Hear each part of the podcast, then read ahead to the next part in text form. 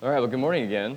Um, it's been an exciting uh, week for me. The, the summer for Chelsea, Chelsea, my wife, is a kindergarten teacher, so she gets the summer off. And if you've followed me on Instagram, you've probably seen Summer Chelsea, which is usually like her with a glass of wine. Like, and I'm, I'm creating a montage for the end of the summer. Um, but uh, we, we take that time and we take advantage of that time uh, to kind of cram as much as we possibly can into a summer. And uh, we were out of town at the front end of the week, and then the last end of the week, uh, we were up in Santa Barbara, and my sister got married uh, yesterday. So um, I was at a wedding last night in Santa Barbara, drove down this morning, thus, I'm sitting down. I may get up, we'll see.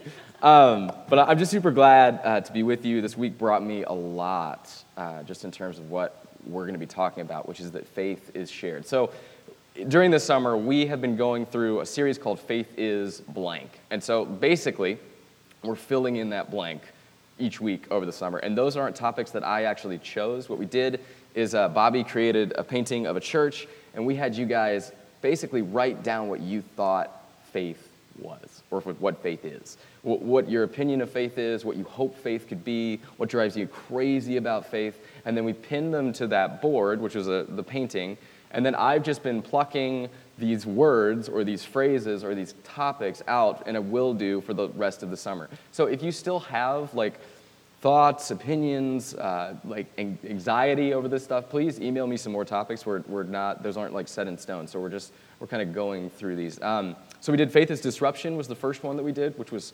awesome. And then we did uh, Faith is a Journey, and I talked about the band Journey and uh, my disdain for them. And now this week, uh, we're talking about faith is shared. And I think this is super, super important. It was actually very difficult for me to sit down and write this. One, because we were out of town, but then two, just it was very difficult for me because this brings up a lot of baggage when it comes to Christianity. I don't know if you guys have a background in spirituality at all, especially if you were grown up in like an evangelical context. This whole faith is shared thing can get kind of out of hand and a little bit too much. And so, what I want to do this morning is take that concept back. Basically, we are supposed to share our faith, but it's an outpour of the good news that we have, right? It's, it's the way that we're living our lives, it's the response to the good news. So we're supposed to share our faith, but we're also supposed to share in our faith. So, what we're going to talk about this morning is yes, we are called to go out and share this stuff and be good news in our community and be good neighbors. That's at the very core of what Jesus was talking about. But a really, really, really important aspect to faith is the fact that we share it together in spaces like this. This is where faith comes together and we're able to strengthen each other, we're able to walk with each other. So we're called to share our faith and we're called to share in our faith. And the most important thing that we're going to learn today is that we're never called into this alone. We're always called to partner together to share good news. So that's a lot to cover. Uh, let me pray so that I don't uh, derail us.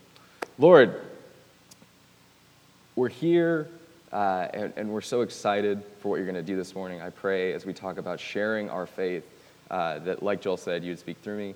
Um, and the scriptures that we're going to tackle, Lord, uh, would you just enlighten us? Amen. Um, so let's talk about the way we share things, because I'm kind of fascinated with just the way that we interact. I mean, coming, my generation coming from the fact that we had a landline to now, like, I don't even know if landlines are still a thing. Does anybody have a landline in here? Still? Yes, we're, oh, one, okay, two. All right, well, guys. um, but coming, coming from that big of a leap, studies have shown in the last 10 years, we've gone from like zero to 60 on the way that we absorb information. We have a phone in our pocket. In fact, I'm preaching from a phone today. We have a phone in our pocket that talks to space. that's just a thing. And we're constantly able to absorb news, whether that's through social media, whether that's through uh, the news app, whether that's through um, YouTube, whatever it is, we're constantly able to consume. And we're constantly able to take in. And that's a great thing, and that's a stressful thing, right? I've never really left my phone going like, oh, that was time well spent. it's always like, why am I doing this? And yet the algorithm works, so I'm like, I'm still doing it. I'm gonna get, and yeah, and I'm liking things. Um, but what's interesting is that like the difference between good news and the difference between mass news, right? I would call something like Facebook or Instagram or Twitter mass news. It's, a, it's just like a fire hose. And maybe there's some good news on it, but most of the time it's just a lot, right? And good news, something that is good, always seems to poke through But then there's this other little rascal on the other side. If good news pokes through, then fear and scary news always seems to rise to the top as well. Uh, Jimmy Fallon was interviewed by Rolling Stone, and he was talking. They were talking to him about all the viral videos that he's done. So if you know Jimmy Fallon, you know like the guy is like a viral machine. And uh, they asked him like, well, how do you make like something go viral? And he said that that's like the wrong question. The, the question is, how do you make something good? He's like, when we do something good and all of us feel it in the room, that's the thing that actually goes. And when we try and make something viral, it ends up on the scrap heap. It just never really works out. The good news travels and it's unstoppable in a weird way. So let's talk about that little rascal that we're talking about, that fear, that anxiety, uh, the scary news. Um, it turns out, and Richard Rohr talks about this, if you guys know who Richard Rohr is, he's a Franciscan uh, priest and an author, and he's written some incredible stuff.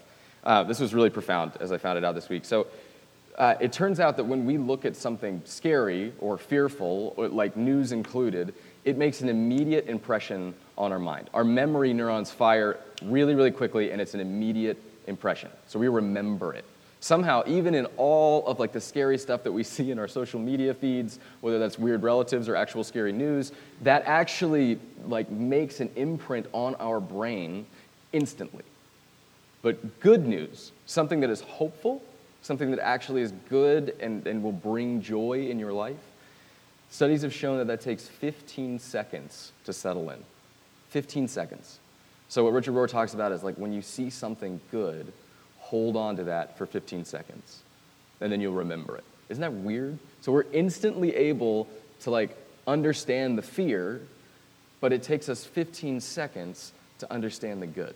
And at first, you're like, why are we wired like that? That doesn't even make any sense. Why would God do that? But if you really think about it, it's like an awesome symbol for how the good in our lives is meant to be savored. Like we are meant to hold on to the good things and fight for the good things because there's so much craziness going on in the world. Basically, at the very, very base level of our wiring, we are called to fight for hope, for good, to hold on to good and to hope.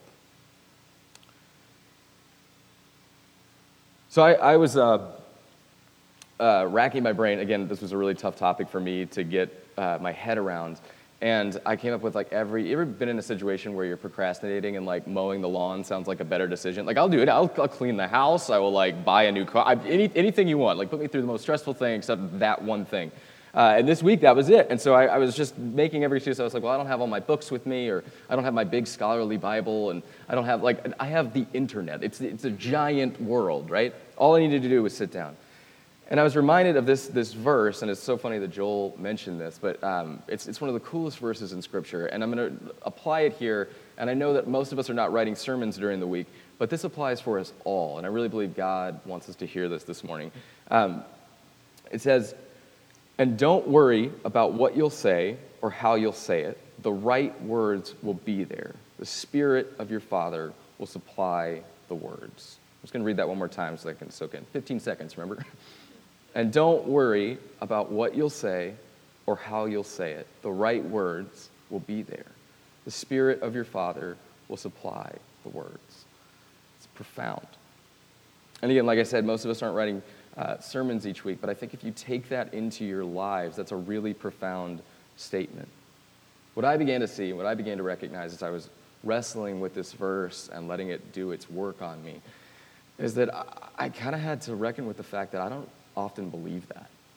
I really struggle with believing that when I'm in a situation where I'm talking about faith or I'm talking just in general, I, I put all the blame and the stress and the worry on myself.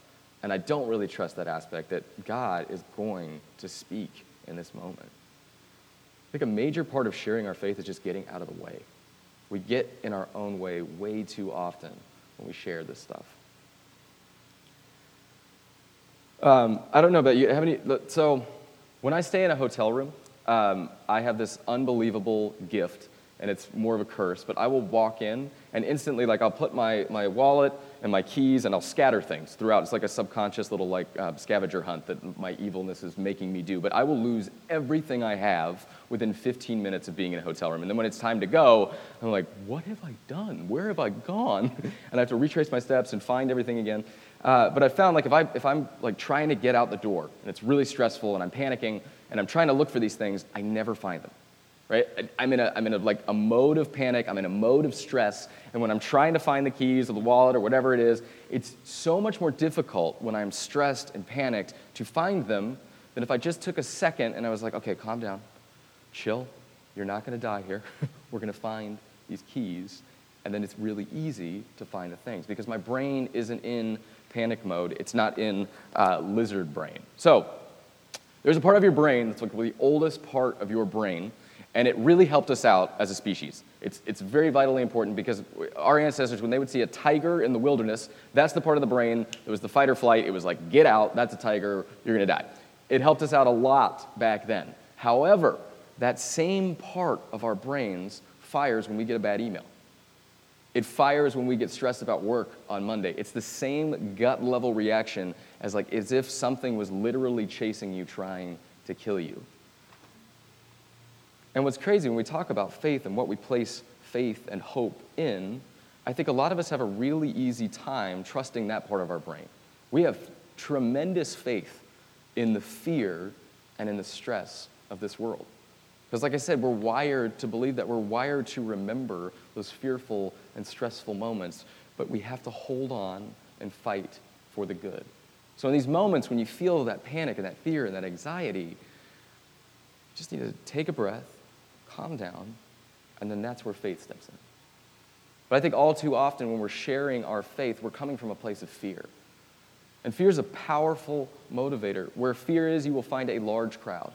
That's very true when it comes to churches, too. In church, if you represent fear, you're going to see a big, big church. And it's so sad to me that those spaces pump out fear and not love and hope. Because when we grab onto that stuff, that's when kingdom stuff happens. That's when Jesus moves. Speaking of Jesus, because we're going to get to him, I want to go through a, uh, a scripture with you guys um, that shows exactly how Jesus wanted us to share our faith. It's amazing. It's like we have this book that everything's written in. uh, but he gives us a really clear outline. And this comes out of the book of Mark. And this is um, right, uh, it's, it's, it's near the beginning of the book. And we don't talk about this a lot, but like Jesus calls his disciples, and then we have, at least in Mark, we have two chapters. Two chapters after that, Jesus sends them out. So he's called them, they're his disciples, and he says, he names the 12. And then two chapters later, after they've listened to him a little bit and they've seen what he's done, the healing that he's brought and his kingdom that he's bringing into the world, the next step, he's like, okay, so you guys are going. Like, I want you to go out and I want you to share this with the world. And the way that he does that is super unique because these guys aren't experts in this stuff. These are fishermen that he pulled out of a boat just two chapters ago. and he's like, these are the people that I want to go and share this message. And I'm going to give you a really simple outline of how I want that to be done. And I pray as we read this outline, we would view this as the church. This is how we are called to step out and do this. Um, so, says, and he called the 12 and began to send them out two by two. So hold on to that two by two. That's really important and gave them authority over unclean spirits. We have that next one. There we go. Um, he charged them to take nothing for their journey except a staff no bread, no bag, no money in their belts. But to wear sandals, I'm a fan of that, and not put on two tunics. And he said to them, When you enter a house, stay there until you depart from there. And if any place will not receive you, and they will not listen to you, when you leave, shake the dust um, that is on your feet as a testimony against them. That's the last one. So they went out and proclaimed that people should repent. Let's hold on to that word repent too, because that can be very scary. Uh, and they cast out many demons and anointed with oil uh, many who were sick and healed them. So there's a lot of context that we need to unpack here, but this is the, the template that Jesus gives them um, for sharing. So there's a couple things to look at right off the bat. Um, the first thing I want us to pay attention to is the fact that Jesus sends them out. And that's what we talked about with the infographic, right? Arrows out. So he doesn't say, hey, I want you to go out and I want you to gather a bunch of people and I want you to bring them in to what we're doing. There's no directive there to say, then bring them back. It just says, go out into the world and share this good news. And more than that, he's actually calling them to be good news. He's sending them off with the ability to like heal these people, to say, like, I'm going to bring wellness to this space. I'm going to be a good neighbor here. When he calls them into this context, this is called desert hospitality in this ancient context, right? So when you would go out and you were on a journey and you found a home, which would be more of like a settlement, you would walk into that home and the culture of the day, it was almost impossible to turn someone away. When you would show up, the host would host you, you'd get water, you get some bread, and you'd be on your way, right? What Jesus is calling them into is to literally show up uninvited to a home and linger, right? Like the worst party guest ever. so He's calling them to go into these spaces and live life with these people. So, if you were on one of these ancient settlements in these families, you would have to kind of pull your own. So, you say, work with these people, work in their daily context, in their lives, learn the rhythms of their family, be a guest and not a host. Be a guest and not a host. I truly believe that modern Christianity's worst problem is that we have relied too heavily on trying to be the hosts and not the guests. We, we're the one, if you think about the, the, the dynamics of a host and a guest, if you're the host, you come from a, like a place of kind of power. You're calling the shots. You're the one who's able to give, and you can give generously, and that's a beautiful picture. But the crazy picture is what Jesus calls these disciples into, which is to be the vulnerable host. Go out, and he literally puts in there, not every home is going to want to have you there. And when that happens, shake the dust off. That's not like, that's not like, a, like a, a shrug or like a, you know, like a, a point of ill content on their part. Shaking the dust off just means like, okay, like this place was not for me. Then I think we have to go as we share our faith with that humble attitude. An attitude of like, if, if this relationship isn't working out, that's not something I should be taking personally. This stuff isn't on me. Remember, God is going to do the talking. Uh, the, other, the other crazy uh, thing that's in there is that word repent. So I want us to focus on that word because that word is very scary. We're going to take it back this morning. Repent actually comes from a, uh, a Hebrew word called teshuva. And teshuva is this beautiful word. Not only is it really fun to say, teshuva, but it's this beautiful word that literally means to turn around. So when we ask people to repent, we aren't saying, tell me everything bad you've ever done in your life, and let's work through all these things. What we're really calling people to do is like, hey, there's this other way of life that is gracious and generous and beautiful, and when you encounter it, it actually causes you to do a 180. And you can't even help it. Teshuva is not a voluntary action, it is a reaction, right? It is something that has happened to us, and so because of that, we have to live a different way. We are so compelled to live a different way. And if we're not compelled, I invite you to step deeper into this. Because the deeper we step, the more compelled we are going to be to teshuva, to turn, to repent, to go 180 and into the world in gracious stuff.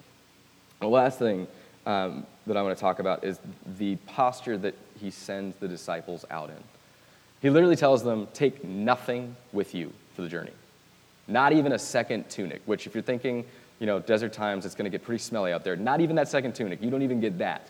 So when you arrive, you're going to be like dirty and messy, and, and you're only going to have sandals and a tunic on your feet. You're going to have nothing with you no food, no money, no supplies, just what you need to get to that place. And then you're going to place yourself in this ultimate stage of vulnerability where you're going to ask for shelter. Imagine, guys, imagine if we were able to share our faith like that, where we come vulnerable and broken, and to that person we're trying to explain Jesus to, we're also asking for shelter. We're saying, I have this Jesus thing, I know him personally. I want to share that with you, but I want to know that you can give me shelter, that, that literally I'm welcome in this place to do that. And if I'm not welcome in this place to do that, then I'm not going to do that. I think one of our major problems is we often take way too much with us. Way too much for this journey that God is calling us into vulnerability on. Imagine, I mean, right now, if you were to share Jesus with someone, that would be incredible. But then the problem is, if you bring too much, then you're like, here's Jesus. Oh, by the way, we have our own rock bands, right? Like, nobody wants those rock bands. We're bringing too much subculture, and that's damaging. And it's no longer compelling. I truly believe that in 2017, that kind of, of faith just isn't going to work out. It's shallow. It's great. Hanging out in the shallow end is a fun time. But as we progress and we get deeper, we have to learn that we gotta, we gotta carry nothing with us into these situations and we need to be vulnerable. It's taking on the culture of that host too. So as we're there, we're adapting to our surroundings and going like, I'm gonna work with you and I'm just here to help in any way I can. That's truly what Jesus is calling us into, especially as we share our faith, but just in general, he's just calling us into the world going like, adapt to what's around you and be a good neighbor. Be a good guest in your community. And that means helping in any capacity that you find fit, any capacity that you get excited about, any capacity that they need help. There was action in what they are doing. And I pray for our church that we would take on that posture of vulnerability and be a guest and not a host. A guest and not a host. Arizona. And if we do that, I think crazy things are going to happen, and I'm so excited. So uh, let me pray us, and then let's get on to our second service. Lord, um, I'm so grateful uh, for the church. I'm so grateful for the ability to share our faith and to share in our faith. The other part of that scripture that is so important is that you sent them out two by two. You're never calling us to do this alone. You're always calling us to do this in the context of community, which is what we have here, which is what just church in general represents. And so, Lord, I just pray that um, you bring us closer. Amen.